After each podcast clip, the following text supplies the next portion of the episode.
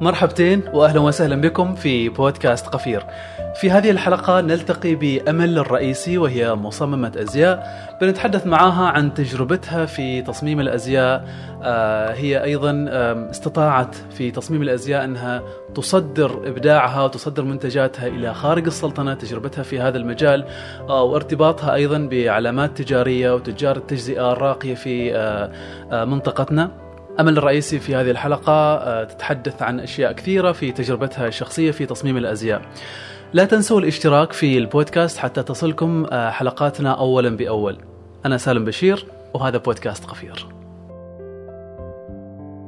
أهلا آه، أمل حياك الله في بودكاست قفير شرفتينا. شكرا على تلبية الدعوة. أهلا وسهلا فيكم بالعكس تشريف شكرا لكم على الدعوة. وسعيد اني اكون اليوم معكم الله يسلمك الله يسلمك. أمل أنت بداتي قبل عصر السوشيال ميديا والتسويق الرقمي وغيره. بداتي في عالم تصميم الأزياء في مرحلة مبكرة جدا. حدثينا عن هذه البداية. أنا تقريبا بديت من 17 سنة. صار لي 17 سنة في مجال الأزياء. وطبعا أنا ما دارسة أزياء. أنا دارسة إدارة أعمال. وتخرجت من جامعة السلطان. تخصص إدارة أعمال وتوظفت في وزارة التجارة. اشتغلت فيها تقريبا سنتين بس آه، حسيت إنه هذا ما مجالي. فقررت إني أستقيل. والفترة اللي هي قبل ما أستقيل من الوزارة كنت بتزوج. فكنت أبحث عن لبس معين يعني كان في بالي شيء معين. وحقيقة يعني في واحدة من مصممات الأزياء المعروفات في عمان. كنت أسعى إني أنا ألتقي فيها على أساس أنا عارفة إن ذوقها يشبه ذوقي.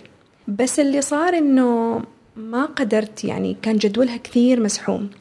وأنا من الناس اللي كل شيء عندي في بلان فإذا الوقت. عدى وقت هذا فكنت بديت أتوتر. فقررت إني أنا أشتغل على الفستان. يعني أسافر أجيب الأقمشة وأشتغل على الشك وكل هالأشياء. وقتها ما كان في أي خطة في مسألة إنه ابدا. ولا كانت عندي أي خبرة. كانت أول مرة. واستعنت بوحدة من الأهل. هي عندها خبرة في هالمجال شوي. من ناحية إنها تعرف محلات الأقمشة الخياطين. فسافرنا مع بعض. آه ووالدي كان معي يعني طلبت منه إنه ياخذ إجازة ونروح مع بعض. والجيرني كان ممتع جدا. وال واللبسة هذه يعني كل حد سأل عنها كل حد سأل من من صمم اللبسة وين سويتيها؟ فكانت هذه هي البداية. وبعدها قررت إني أنا أستقيل من الوزارة بس ما كانوا مرتبطين ببعض.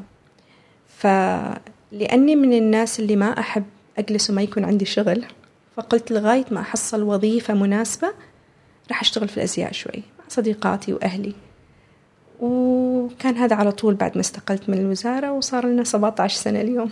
ما شاء الله. يعني فستان ليلة العمر هذا هو كان اللحظة اللي نقل أمل من موظف حكومي إلى يعني رائدة أعمال ومتخصصة ومصممة أزياء. صح صح. يعني استمتعت في الجيرني هذه في في في مشوار تصميم هذا الزي. كان ممتع بالنسبة لي. ف فيمكن من هنا يعني وقتها ما كنت أعرف إنه أنا أحب هالمجال أو عندي شغف في الأزياء. ولأنه المجتمع وقتها أساسا ما كان يمكن آه، ينظر للصناعات الإبداعية هذه تصميم أزياء وغيرها على إن هي آه، صناعة. عادة يعني كانت الكل يعتبرها هواية. فأنا كنت أشوفها أوكي هذه هواية أنا حابتنها بشتغل فيها شوي لغاية ما أحصل الوظيفة. بس صار لي 17 سنة. ومع الوقت نقلتك هذه هذه التجربة إلى إلى مراحل يعني. أكيد أيوه. أنت ذكرتي إنه ما درستي تصميم أزياء. إيش أضاف لعملك دراسة إدارة الأعمال؟ في البداية ما قدرت أربط طبعا بس لما المشروع كبر وصار عندي يعني بداية أول ما بديت ما كان عندي مشغل ما كان عندي محل بس المشروع لما بدأ يكبر إدارة. إدارة الأعمال كان لها دور وقت مهم. يعني الأساسيات اللي درستها كثير ساعدتني. فسبحان الله يعني أول ما بديت قلت يا ريتني كنت درس أزياء. كنت على الأقل عرفت كيف أبدأ وأسوي لأني أنا تعلمت من أغلاطي. بس بعدين بعد مرحلة المرحلة الثانية قلت سبحان الله رب العالمين يكتب لنا يعني كذا مراحل في حياتنا ما ندرك أهميتها في وقتها. بس بعدين لما نشوف الصورة من بعيد يعني أقول يمكن كان في سبب خلاني أنا أدرس التجارة مع أنه ما كانت اختياري الأول. كان يعني هدفي أني أدرس طب أسنان مجال مختلف تماما. بس ما انقبلت في البعثات. فكان الخيار الثاني حالي هو تجارة في جامعة سلطان. وما حطيت حتى كلية علوم في جامعة سلطان لأني كنت على ثقة تامة إني راح أحصل البعثة. وأدرس طب الأسنان. فسبحان الله يعني ننحط فيما كذا مراحل في حياتنا ندرك أهميتها بعدين. فيما بعد صح صح صح. الشغف إيش كان إيش كان دور الشغف في في رحلة البداية هذه؟ هل الشغف كان وحده كافي؟ شوف الشغف مهم. الشغف هو المحرك الأول في أي في أي مجال. لكن يعني إحنا كثير نسمع إنه الشيء اللي يخليك تكمل هو الشغف. بس لو تنظر للواقع العمل الجاد وبعض الأحيان تضطر تسوي أشياء أنت ما تحبها عشان تقدر أنك أنت تكمل في شغفك. يعني مثلا مجال الأزياء في ناس نوعا ما تستهين فيه بس هو العمل فيه كثير دسم. يعني مجال صناعة الأزياء مجال مرهق. الواحد محتاج إنه يكون up to date دائما. آه في ديدلاينز ما ممكن إنك أنت يعني تتجاهلها. لو تجاهلتها راح عليك سيزن كامل. فهذه يعني هذه أمور الواحد عساس إنه يكون منضبط فيها هي ممكن تاخذ شوي من إبداعك لأنك أنت تكون تعبان ومرهق. فالشغف مهم لكن الانضباط والالتزام وأشياء كثيرة ما نحبها. أيضا مهمة. مواكبة التسارع في الموضة كذلك اتصور 100% 100% يعني الواحد لازم يكون دائما مطلع. الواحد لازم يكون دائما منضبط. يكون عنده plan لكل شيء. خاصة في مجال صناعة الأزياء. يعني إحنا لما نشتغل على موسم معين نشتغل سنة قبل الموسم. على أساس نعمل إحنا عندنا مراحل. نعمل sampling أول طبعا نعمل ال design ات عشان أقدر أسوي ال design ات هذه ضروري إني أحضر معارض معينة عندهم ال forecast لل season الجاي. تكون عندي دراية الموسم القادم إيش هي بتكون ألوانه إيش هي قصات الرائجة إيش كل هالأشياء. يعني للموسم بالضبط.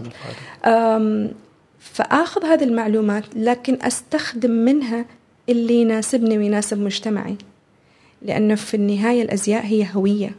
وإحنا لازم نراعي أعراف مجتمعنا ال ال الأشياء اللي يعني يتقبلها المجتمع واللي لا. فضروري الواحد يكون ملم بكل شيء موجود في العالم بما يخص هذه الصناعة ولكن ياخذ اللي هو يحتاجها منه. بعد هالمرحلة تبدأ مرحلة الديزاين ومرحلة التنفيذ نماذج. تجهز النماذج تتصور هذه النماذج بمستوى أو standard معين. بعدين تنرسل لل لل department stores المحلات سواء كانت آه، الاونلاين أو الموجودة في المنطقة ال regional وال international على أساس إن هم يختاروا للموسم القادم. وهذا عادة يتم يعني ال process يبدأ سنة قبل وينرسل لل لل retailers ستة أشهر قبل أساس إنه يكون عندنا ك designers. ستة أشهر عشان ننفذ القطع ونرسلها لهم. إذا آه راح عليك ال deadline راح عليك season كامل. مم. فضروري أنت في هالمرحلة يعني وتكون مرحلة إنه أنت already تعمل launch ل collection الحالي. الناس تشوف ال collection بعد سنة. ففي الوقت اللي أنا يعني أسوق وأروج ل collection حالي سواء كان عندي في البوتيك أو في ال department stores اللي موجودين في المنطقة أو اونلاين تكون هي نفس المرحلة اللي سنشتغل فيها على design ات جديدة للموسم اللي بعده. فعشان كذا أقول لك إحنا مجالنا دائما مضغوط دائما في deadlines طيب كلمينا عن التحديات. أنت بدأتي في مرحلة ما كان فيها يعني تحدثنا في بداية هذا الحوار إنه ما كان فيها سوشيال ميديا ما كان فيها كثير من الأدوات اللي الآن متاحة وممكن تسهل على كثير من آه، المبدعين إنهم يظهروا بأعمالهم. كلمينا عن التحديات في 2006 شوف آه، في 2006 مثل ما قلت ما في سوشيال ميديا فكانت الوسائل الوحيدة لل لل marketing هي المجلات والجرائد اللي كانت كثير مكلفة. فأي آه، أي مؤسسة صغيرة ما تقدر على تكاليف الماركتينج هذه. فما كان سهل إنه الواحد يوصل لل يعني يسوق لأعماله مثل ما هو الحين. الحين الموضوع صار كثير أسهل. طيب كيف كنت تشتغلي؟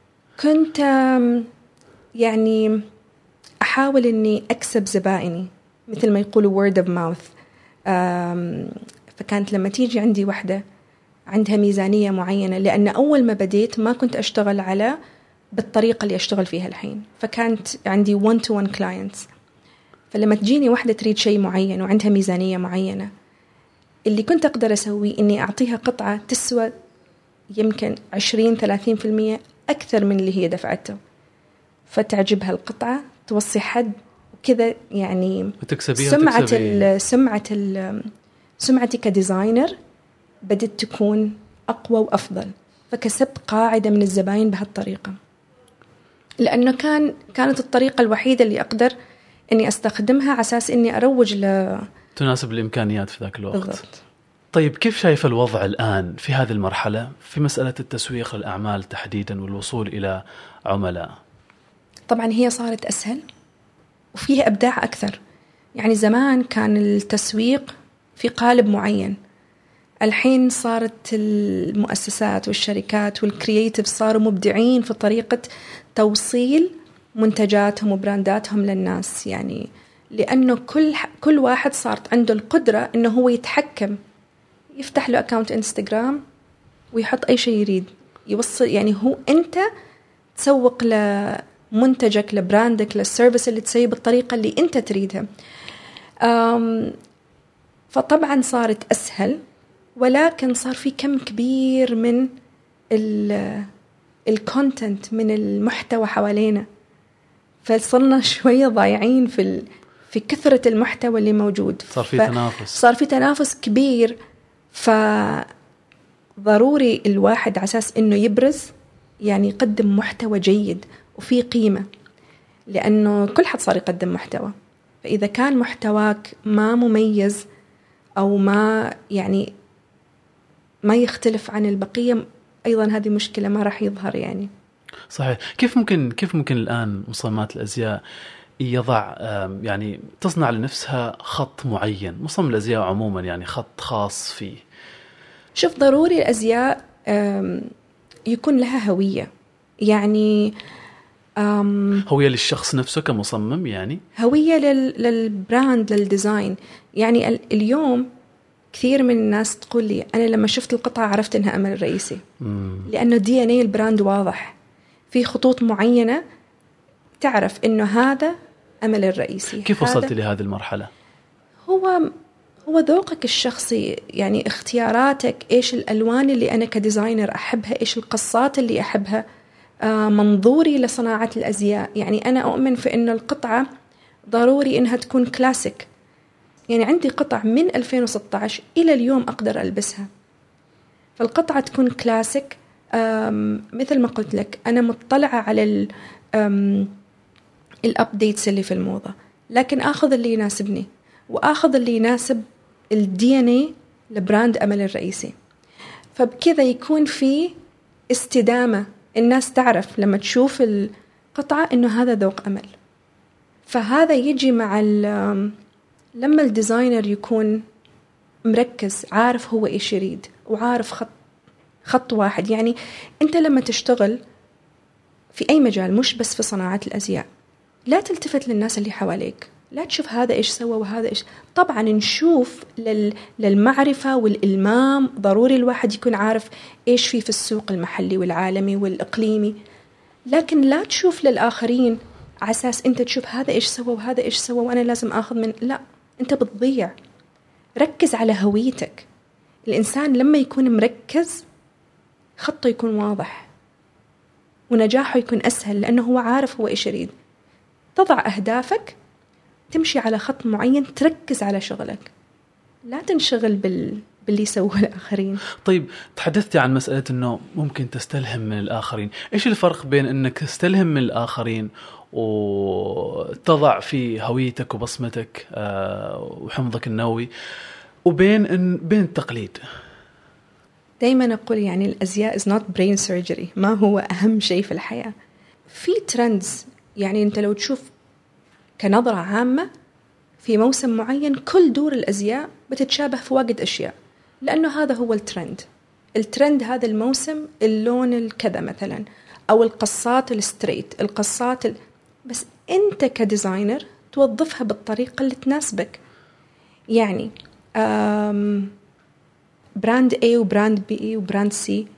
بيستخدموا نفس القصة اللي هي القصة الواسعة لأنها هي ترند هذا الموسم. بس كل واحد يستخدمه بطريقته.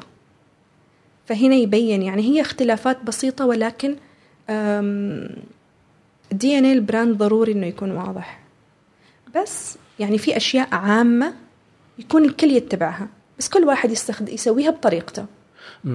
الحداثة اليوم آه، أمل فرضت آه، فرضت على الجميع. تسارع في الموضة. يعني هناك يعني أنماط معينة تتغير بشكل متسارع. لو جينا نأخذ الزي العماني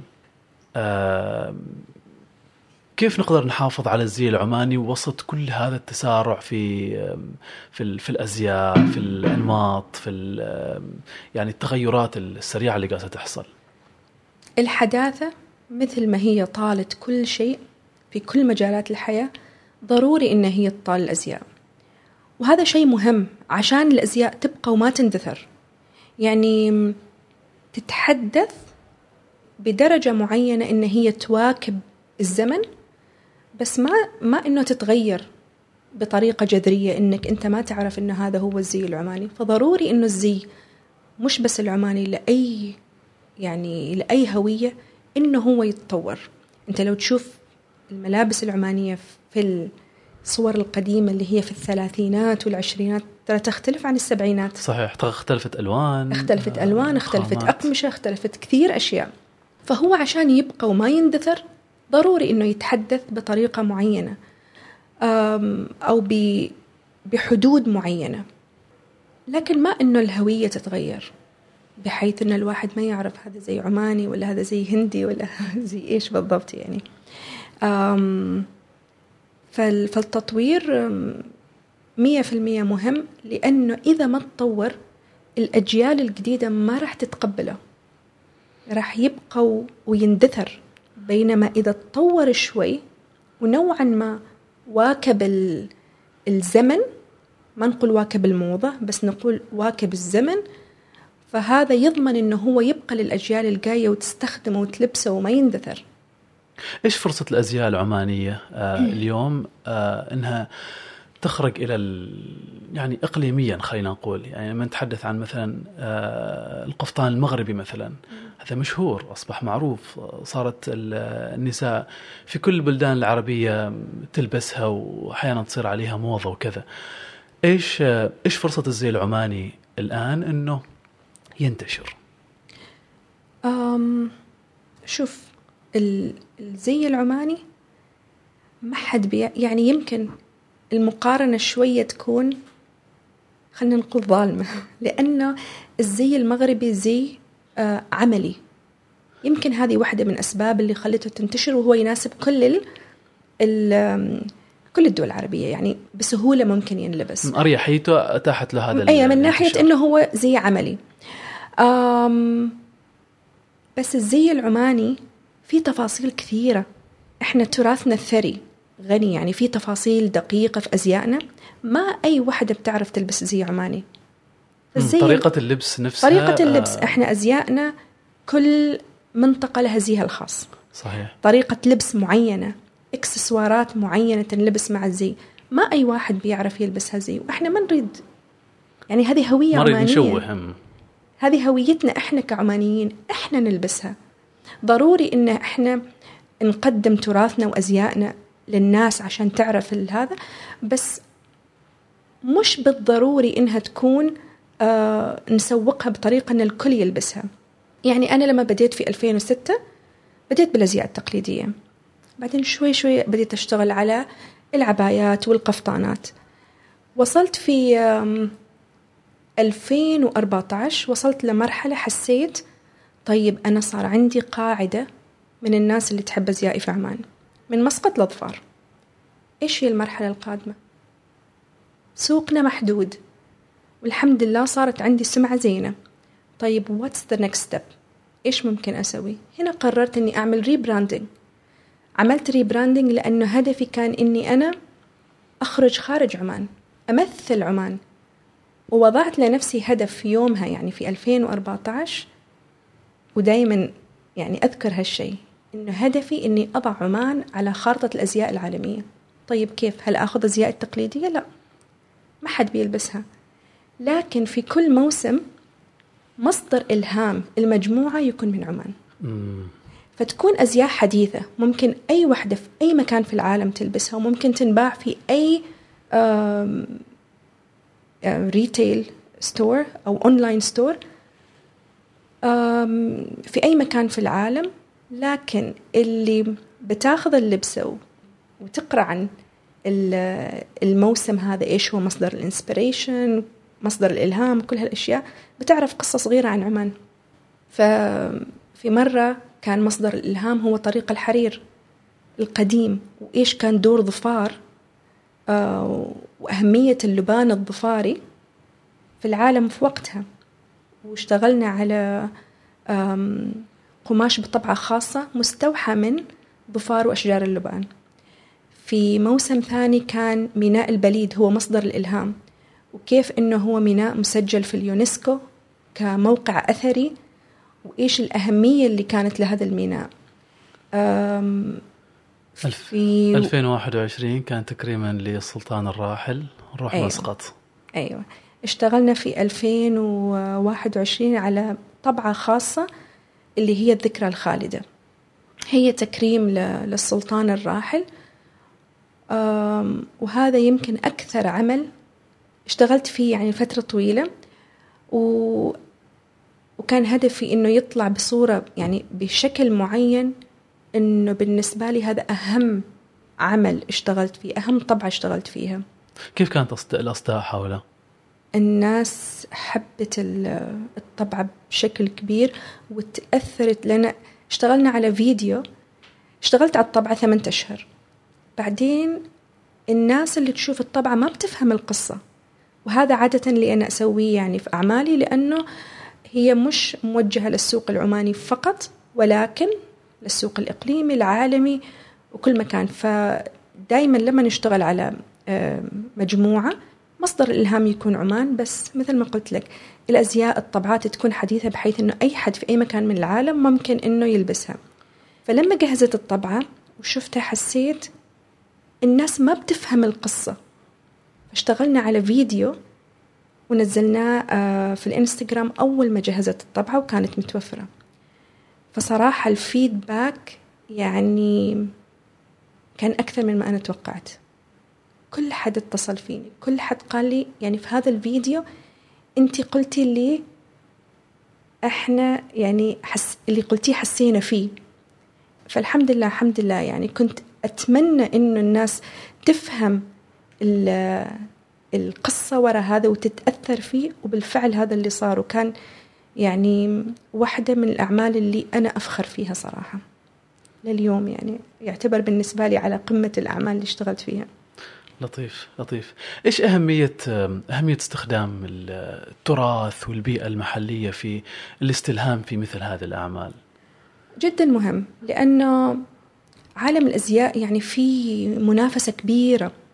فأنت لما تريد تطلع للسوق الخارجي أنت لازم تطلع بشيء أنت تتميز فيه. طيب يعني كثر البراندات اللي موجودة في العالم سواء في المنطقة أو عالميا. ما ممكن أنا أشتغل على designات يعني مثلا تكون شبيهة ل brand بريطاني أو brand إيطالي أو brand من أي دولة من الخليج. لازم يكون في هوية عرفت؟ فإحنا عنا يعني تراثنا وثقافتنا غنية جدا وما حد يعرف يمثلها أكثر عنا إحنا فهي أصلا مصدر إلهام كبير. فجدا مهم على أساس إنه الهوية تبرز. هويتك كمصمم. تبرز لأنه إحنا عندنا ثقافة شاسعة. ممكن نستغلها والعالم يعرف عن بلدنا والتراث اللي فيه والثقافة اللي فيه عن طريق هذه الأزياء الحديثة. كيف جالس العالم يستقبل هذه ال... يستقبل هذه الأعمال اللي هي مستوحاة من البيئة العمانية؟ كيف تشوفي صداها وأثرها خارج عمان؟ شوف إذا نقيمها على مستوى خلينا نقول المبيعات. في 2014 لما عملت ال rebranding أنا كنت عارفة إنه هذا المجال أي أي designer على أساس إنه يبرز يحتاج على الأقل ست مواسم على أساس يبدأ يظهر الاسم. من ثاني موسم تواصلوا معاي هارفي نيكلز الكويت.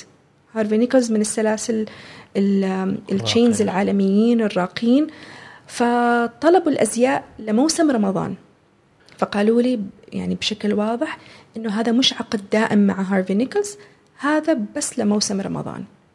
لأنه عادة إحنا أي مجموعة كانت هذه؟ كانت 2016 لأنه عادة إحنا لما نشتغل مع المصممين المحل المصممات المحليات آه نشتغل بعقود مؤقتة لأنه إحنا ك brand هارفي نيكلز نشتغل مع مصممين عالميين كثر. فبديت آه وطبعا شروطهم آه تعجيزية لأنه عندهم معيار أكيد آه، عندهم مرتفع. معيار جدا مرتفع وكاسم جديد هم يريدوا يضمنوا إنه ما يكون المستوى يكون على المستوى المطلوب فكانت الكمية كبيرة وما في أي ضمانات والوقت كان جدا محدود وأنا كنت أفكر يعني هذه الكمية ما أعرف كيف بيتقبلها السوق الكويتي لأن المعروف عن المجتمع الكويتي هم كثير fashion forward يعني ذوقهم مختلف عن ذوقنا إحنا كعمانيين. فحسيت إنه يمكن ما راح يمشي. بس هاي تجربة ما أريد فرصة ما أريد أني أنا تروح من إيدي. فطبعا وصلنا القطع on time آه، وكان في عقد معاهم إنه إذا القطع يعني انباعت والناس حبوها يكون في إعادة تصنيع لهذه القطع في فترة عشرة أيام. القطع كلها انباعت في أقل من أسبوعين آه وطلبوا في عشرة أيام إنه نفس الكمية يعني ما أبالغ اشتغلنا ليل نهار. يا إلهي. آخر كم ساعة قبل التسليم اضطريت إني أسافر للكويت إني أوصل القطع لأنه دي اتش كان بيوصلها في يومين. ف... عشان تضمن توصل في الوقت. بالضبط. هذا الجهد الإضافي عشان أنت يعني صح. تضمن رضاء عميل قوي في السوق. أكيد. يعني هي نرجع لسؤالك إنه كيف تقبلها السوق أعتقد أنت ممكن تقيم في هالمرحلة بالمبيعات اللي تصير. يعني في هارفي نيكلز ظلينا مع هارفي نيكلز يمكن لست مواسم متتالية best selling regional designer وبعدين في فترة من الفترات في هارفي نيكلز وقفوا التعامل مع المصممات المحليات وال واللي من المنطقة من منطقة الخليج لأسباب معينة.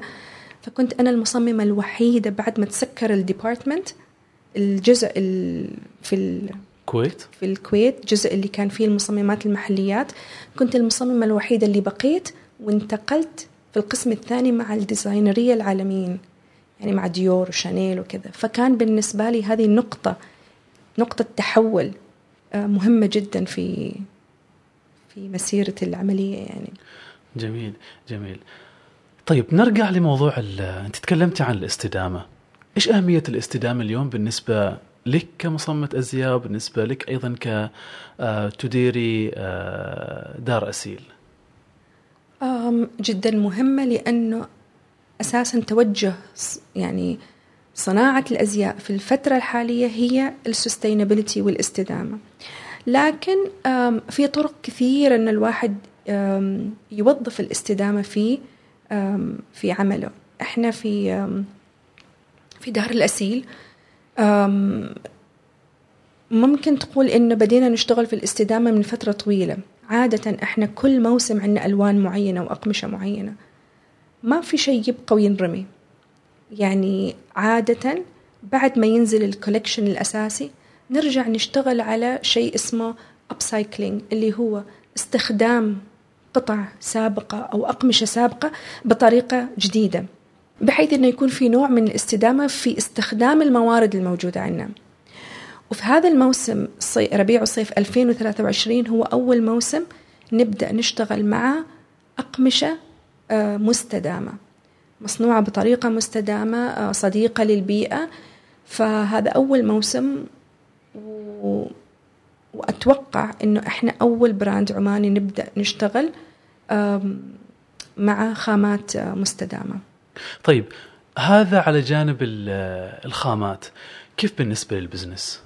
ك business يعتمد بدرجة كبيرة على مواسم. كيف كيف كيف تستخدم كيف توظفوا تطبيقات معينة عشان تضمنوا الاستدامة؟ سؤال صعب صراحة. بس لكن يعني نحاول بقدر الإمكان. مثل ما قلت إحنا إحنا صناعة تعتمد على المواسم موسمية جدا.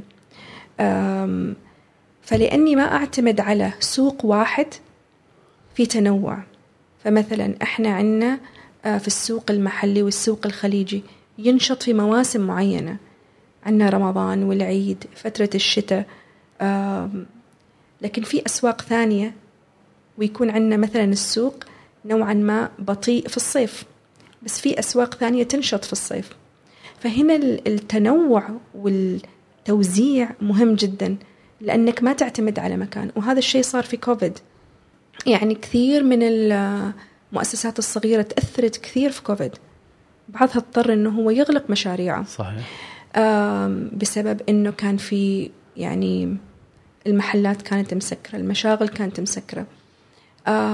اللي ساعدني في ذيك الفترة إنه إحنا عادة نشتغل سنة قبل الموسم. فإحنا عندنا إنتاج كبير جاهز. فحتى لما سكر المشغل كان في إنتاج جاهز. آه نشتغل مع online stores مثل اوناس Farfetch هذولا نشطت مبيعاتهم في فترة كوفيد لأن الناس جالسة في البيت وتطلب أونلاين فبدينا نتعامل مع هالمحلات. فاستغلينا إنه إحنا موجودين في أكثر من مكان والإنتاج جاهز. فهذا شوي ساعدنا بإنه إحنا يعني نقاوم عرفت؟ لطيف لطيف. آه، إيش عن تصميم الأزياء؟ هل الامل الرئيسي هي بنفسها مصممة الأزياء مصممة الأزياء الوحيدة في دار الأسيل؟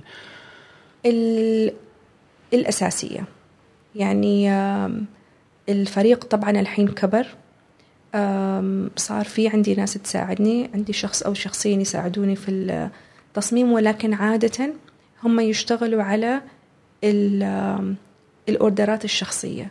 لأنه بالإضافة إلى المجموعات الأساسية اللي تصدر اللي هي ready to wear المجموعات الجاهزة. هذه أنا أشرف عليها لأنه هذه DNA ال brand. هذه هي brand أمل الرئيسي. بينما إحنا عندنا كثير من الطلبات اللي هي تكون شخصية. ففي عندي ناس تساعدني لهذا لهذا الطلبات. يعني تحدثت إنك تشرفي على على المصممين الموجودين آه، عندك في دار الأسيل. ولكن أنت شخصيا من هم المصممين اللي تعتقدي إنهم آه، تعتقدي إنك أخذتي منهم استلهمتي منهم بالنسبة لك مدارس جيدة إنه تناسب بيئتنا وتناسب طبيعة الذائقة عند أمل الرئيسي؟ من المصممين اللي صراحة كثير أتأثر فيهم عندنا إلي صعب لأنه هو مصمم عربي وصل للعالمية. هوليوود. يعني وصل بطريقة إنه ما حد غير من المصممين العرب وصل لها هو عضو في أحد أهم الجمعيات اللي تنظم إدارة الموضة في فرنسا. عضو في أحد أهم الجمعيات اللي تنظم إدارة محتوى الموضة في إيطاليا. ما, ما في مصمم عربي ثاني وصل لهذا المستوى.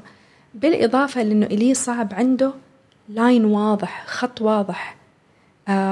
مع تغيير المواسم والهبات اللي تطلع في الموضة لكن هو محافظ على محافظ على line معين. انت تعرف لما تشوف ال design إنه هذا إلي صعب.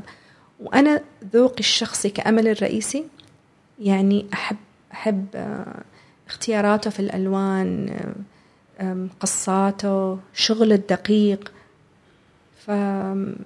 من أهم المصممين عندي يعني هو.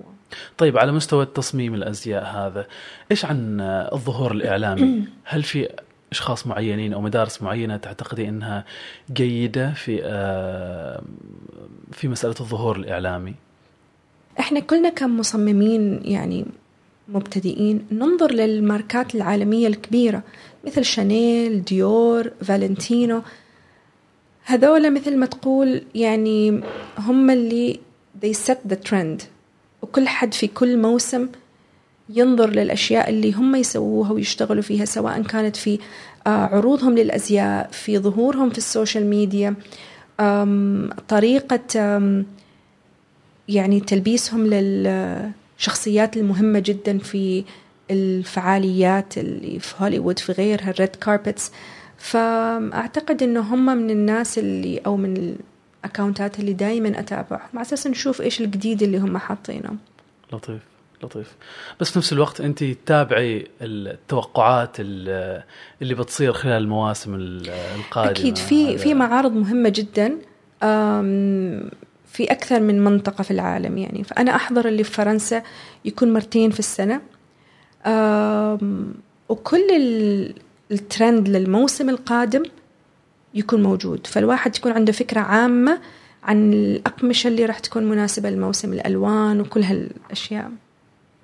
طيب العلامات التجارية عادة يكون عندها تحدي في مسألة الحفاظ على القيم الأخلاقية القيم الجمالية. كيف توازني ما بين هذه القيمتين وتحافظي على يعني سمعة وصورة ذهنية ثابتة؟ مثل ما ذكرنا قبل الأزياء هي هوية. وبالتالي الأزياء ضروري إن هي تتبع الأعراف لأي مجتمع. فإحنا كمجتمعات عربية في عنا خطوط حمراء معينة يعني ما يتقبلها المجتمع إذا تعدت هالخطوط.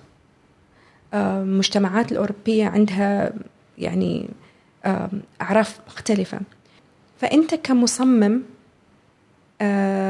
ضروري إنك توظف يعني الأشياء المقبولة والغير مقبولة. الجمال نسبي طبعا. طبعا. في شيء أنا أشوفه جميل غيري يشوفه ما جميل. في خطوط حمراء معينة يتقبلها المجتمع وفي أشياء ما يتقبلها ضروري إنه إحنا يعني ما نتعداها. بس من يضع هذه من يضع هذه هذه الخطوط؟ يعني أي نعم عموما في بعض الأشياء ما يتقبلها المجتمع ولكن يعني قد قد يتجرأ مثلا مصمم أو مصمم أزياء أنه يعني يتعداها. كيف تنظر لهذه المسألة؟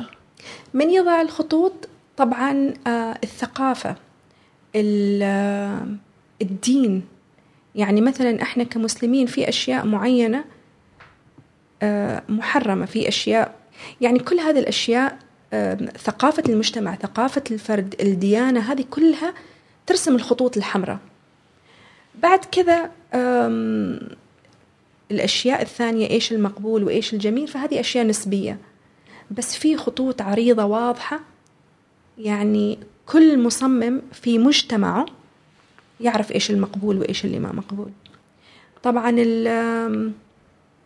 الحضارات الدول الغربية هي اللي يعني نشرت ثقافة الموضة والترند.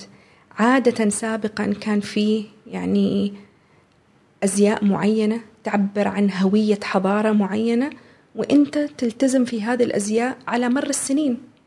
بس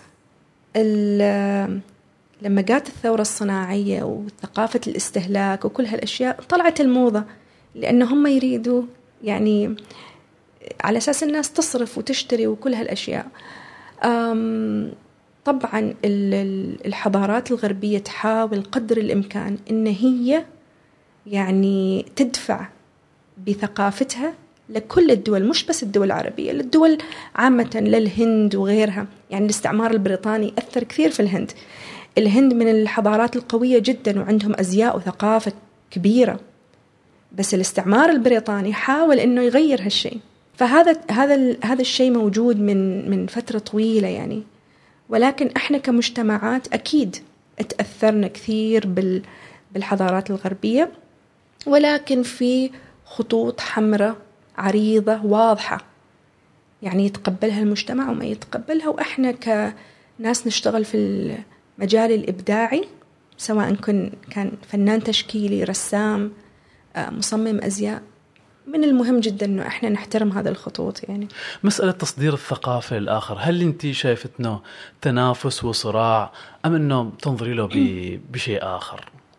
شوف هو موجود فإحنا ضروري إنه إحنا ناخذ منه اللي يفيدنا واللي ما يفيدنا وما يناسبنا نبتعد عنه. فما ننظر للأمور على إنه هي صراع و...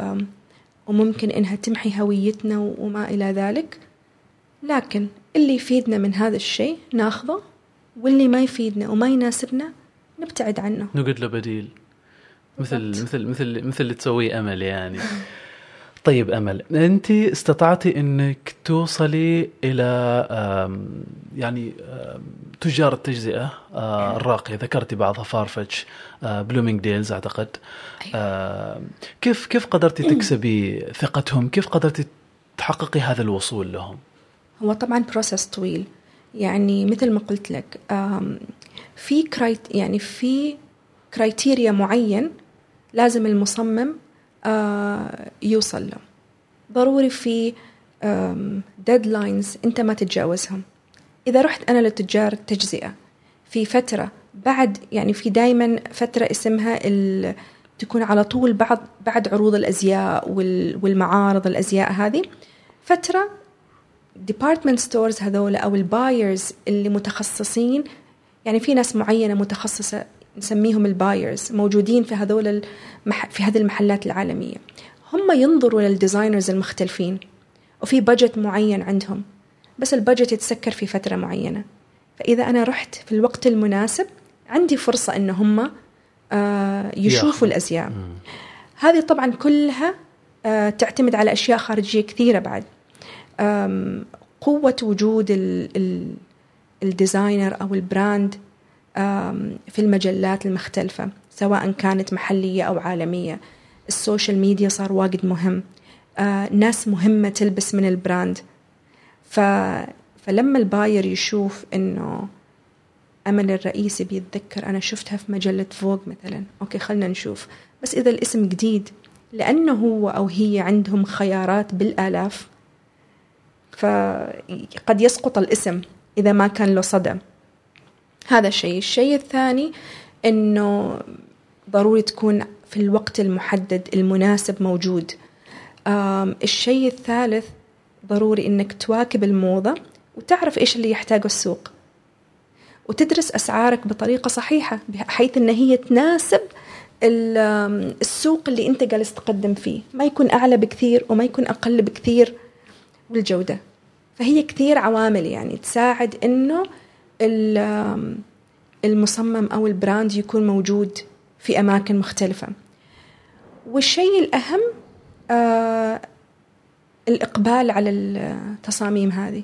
فإذا محل معين أخذ الأزياء موسم أو موسمين وما حد حب الأزياء ما راح يرجعوا يأخذوها. بس إذا كانت التصاميم الناس حبتها وتطلبها فهنا أكيد هذا الشيء يشجعهم إن هم يطلبوا من البراند مرة ثانية إيش أهمية العلاقات في هذه المسألة؟ جدا مهمة كيف قدرت توظفيها؟ كيف قدرت توصلي لهذه العلاقات مع هذه مع هذه العلامات التجارية؟ شوف مهم إنه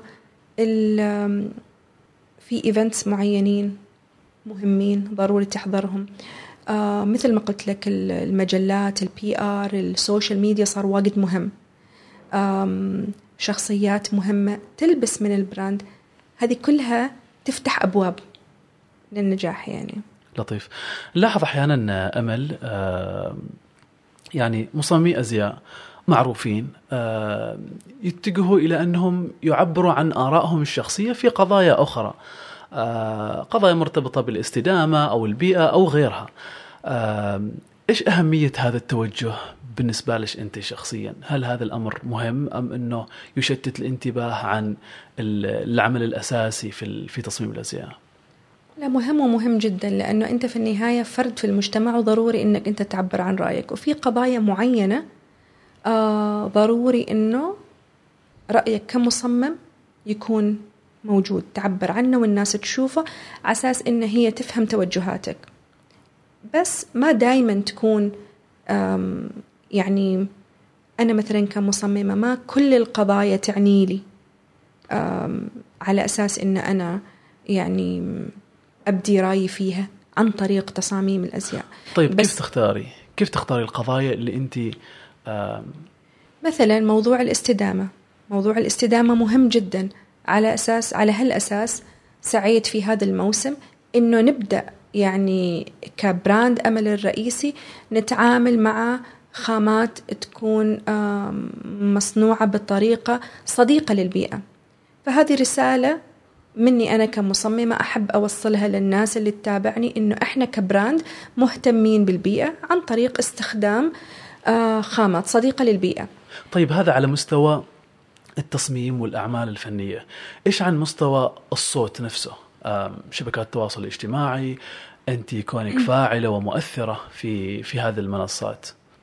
هنا أكيد الواحد ضروري إنه يعبر عن رأيه في أشياء مختلفة.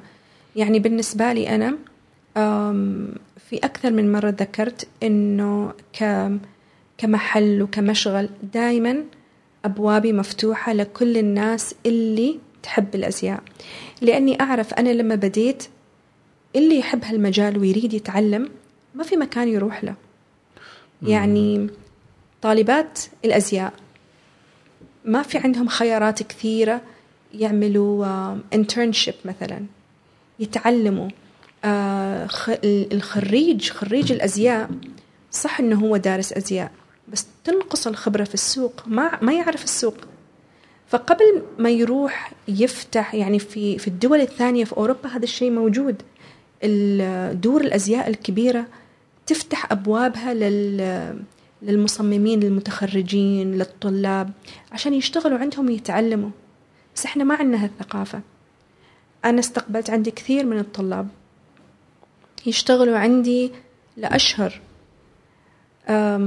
لأنه في النهاية إذا إحنا اللي بدينا قبل ما بادرنا. كيف راح يتطور هالشيء يعني الجيل الجديد اللي يتخرج أه، في تخصصات تصميم الأزياء عنده فرصة أفضل من اللي عندنا.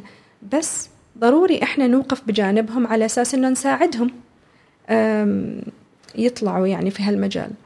ف فكان عندي عدد كبير من الطالبات اللي تدربوا عندي وصمموا أزياء ووفرت لهم الخامات والأزياء تخيطت عندي في المشغل بإشرافهم ونزلت عندي في البوتيك بأسمائهم. لطيف. هذا الشيء. الشيء الثاني أعطي بعض الحصص في المدارس. في مدارس معينة عندهم نشاطات من هذه النشاطات مثلا الأزياء. فأعطي حصص في هذه المدارس أعرف بالأزياء بمشواري في صناعة الأزياء لأنه هو هذا الجيل الجديد. يعني ضروري إنه يفهم ويعرف إنه ما في شيء مستحيل إذا أنت تشتغل. يعني وما في شيء يجي بالساهل لكن إحنا نقدر. لطيف. إحنا لما نتكلم عن قضايا أنا يجي في بالي مثلا قضية استخدام جلود الحيوانات اللي صارت عليها يعني ضجة وتصير بين فترة وفترة. آه العمالة كذلك آه، يعني وقضايا أخرى مرتبطة بصناعة الأزياء وتصميم الأزياء. هذه القضايا وهذه الحملات اللي صارت أثرت على المستهلك. صار المستهلك ينتبه أكثر إنه أوه والله هل هذا المنتج صديق للبيئة ولا مستخدم من جلود الحيوانات و كيف تنظري لهذه المسألة؟ هذه هذه الأمور موجودة بكثرة يعني يمكن في الدول الثانية اللي عندها صناعات كبيرة في الأزياء مثل ال fast fashion يعني ما نريد نذكر أسماء لكن ال fast fashion عامة لأنه فيها سوء لاستخدام العمالة سوء لاستخدام الخامات وغيرها فعادة هذه الأشياء تشوفها في, في الشركات الكبيرة اللي هي مضطرة أنها تنتج بشكل كبير بشكل يعني. كبير بالضبط أيوه فهذا أكيد بتشوف دائما في حملات ضد هذه الشركات لأنه هم يروجوا لل لصناعة الأزياء. تشوف كل عشرة أيام عندهم شيء جديد وفي سوق يعني الأشياء هذه تتصنع في دول فقيرة مثلا. آه، ما تندفع رواتب صح للعمال وتصير في كثير كوارث. الحيوانات اللي يستخدموها عشان ياخذوا جلودها وكذا تتربى بطريقة غير صحية وكذا. هي عادة الشركات الكبيرة اللي يعني نتكلم عن ملايين ومليارات مش المؤسسات الصغيرة. صحيح صحيح.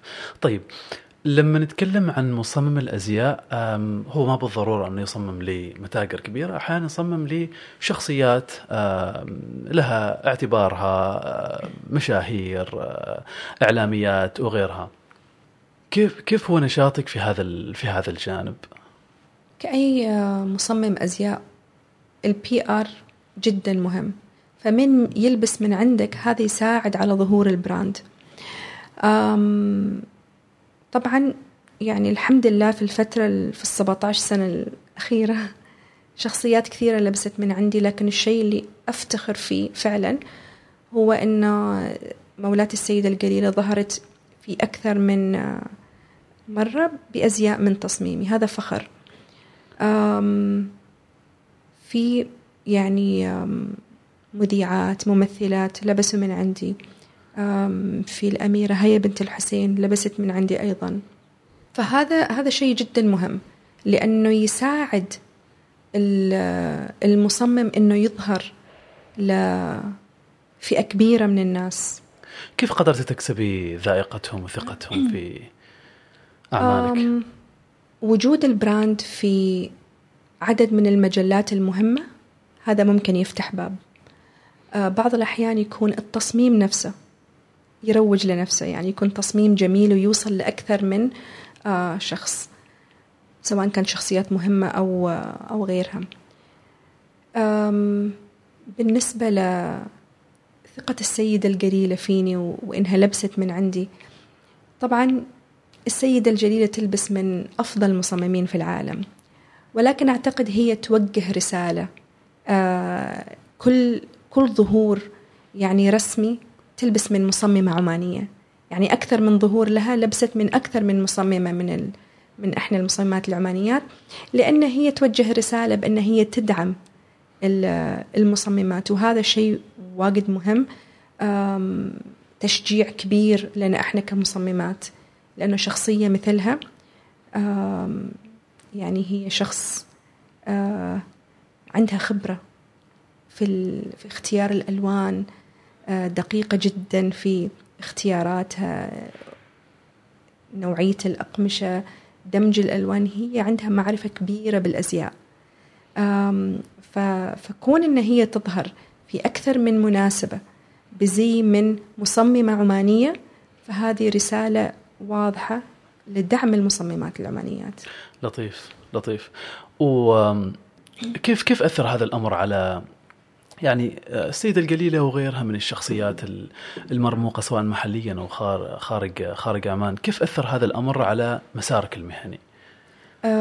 كل ما كانت الشخصية مهمة وتلبس من أي مصمم هذا يساعد المصمم على الظهور. وكل ما ظهر المصمم تفتح لك أبواب. يعني كل ما ظهرت آه، لكم أكبر من الناس والمجلات والميديا. فهذا يساعد إنه يفتح لك فرص وأبواب أكثر. لأنه هذا المجال بالذات يعتمد على ال PR والتسويق والشخصيات المهمة. هذا شيء له دور كبير في إنه المجال يتوسع ويوصل لناس آه، أكثر. طيب بالنسبة لك أنت كمصممة عمانية آه، إيش أهمية هذا الأمر في ظل هيمنة يعني عالمية من مصممي أزياء ذكور؟ وصولك لهذه الشخصيات وصولك للبراندات العالمية العلامات التجارية وغيرها من محلات التجزئة. أعتقد إحنا ما المفروض نفكر كذا. يعني ال... الإنسان يحصل على الفرص على قدر سعيه. أم... والدليل إنه في 2017 كان في مؤتمر عالمي يعني مجلة دار كوندناست اللي هي تصدر منه مجلة فوغ سنويا عندهم مؤتمر اسمه مؤتمر الفخامة العالمي. وفي كل سنة يقام في مدينة معينة. في 2017 أقيم في مسقط. وأول ما عرفت أنه المؤتمر هذا راح يقام في مسقط وأنا أعرف أنه عادة التذاكر محدودة وناس من كل العالم تحضر لهذا المؤتمر. كان عندي هدف أني بس أشتري تذكرة وأحضر وأسمع للناس اللي تتكلم. أنا تفاجأت آه إنه توصلني رسالة من المنظمين يطلبوا مني أكون سبيكر ف وشيء على مستوى عالمي. يعني هذا فتح لي أبواب كثيرة. يعني قدرت أشارك في أسبوع الموضة في إيطاليا أسبوع الموضة في فرنسا أسبوع الموضة في بريطانيا. بسبب أني أنا كنت سبيكر لأنه سلط الضوء وهو يعني مؤتمر عالمي. بس رب العالمين يسخر لنا فرص بقدر سعينا. أنا لأني مصممة عمانية ويمكن لأنه المؤتمر كان في عمان فهم كانوا يبحثوا عن يمكن مصممة تنطبق عليها الشروط العالمية. يعني كنت أسعى لأنه مستوى الصور يكون بجودة ممتازة طريقة التسويق وقتها كان عندي website كثير من المصممين ما عندهم website فكل هالأشياء ساعدت. ولما آه، صار المؤتمر وتحدثت فيه هذا فتح لي أبواب كثير اختصر علي سنين يعني. لطيف. أنت ما تعرف من وين تجيك الفرص. الإنسان عليه أنه يسعى ورب العالمين يسخر له يعني. صحيح. صحيح. ويعني أكيد إنه فعاليات مثل هذه ومناسبات لما تستضيفها السلطنة يكون لها أثر على المبدعين من ذاك المجال 100% المحليين صح يعني. صح. أكيد. وإذا ما كانت في السلطنة إحنا ما يعني ما نقيد نفسنا في المشكلة عندنا كثير من المبدعين. يقول إحنا ما عندنا ما عندنا في عمان كذا ما عندنا طيب ما في؟ أطلع برا. أنت أوجد الفرص لنفسك. أنت لا تعتمد على إنه حد يجيب لك الفرص. ولا تفكر في إنه آه في شيء مستحيل. يعني لما بديت في 2016 أنا لأني ما قارنت نفسي بحد. يمكن وصلت للي يعني ما كنت أتوقع إني بوصل له. لو كنت أقارن يمكن كنت أعمل ليمت للحدود. صح. لكن أنت كنت تنظري للمقاييس العالمية. هي فما وضعت لنفسي حدود ولا مقارنات.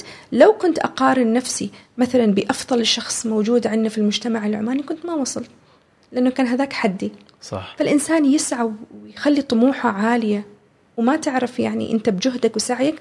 رب العالمين يعني يسخر لك فرص إذا استغليتها صح ممكن تفتح لك أبواب كبيرة. جميل. مع كل هذا الوصول والاشياء اللي حققتيها واللي إحنا فخورين فيها انت ما زلتي تدرسي أو انت الآن تدرسي.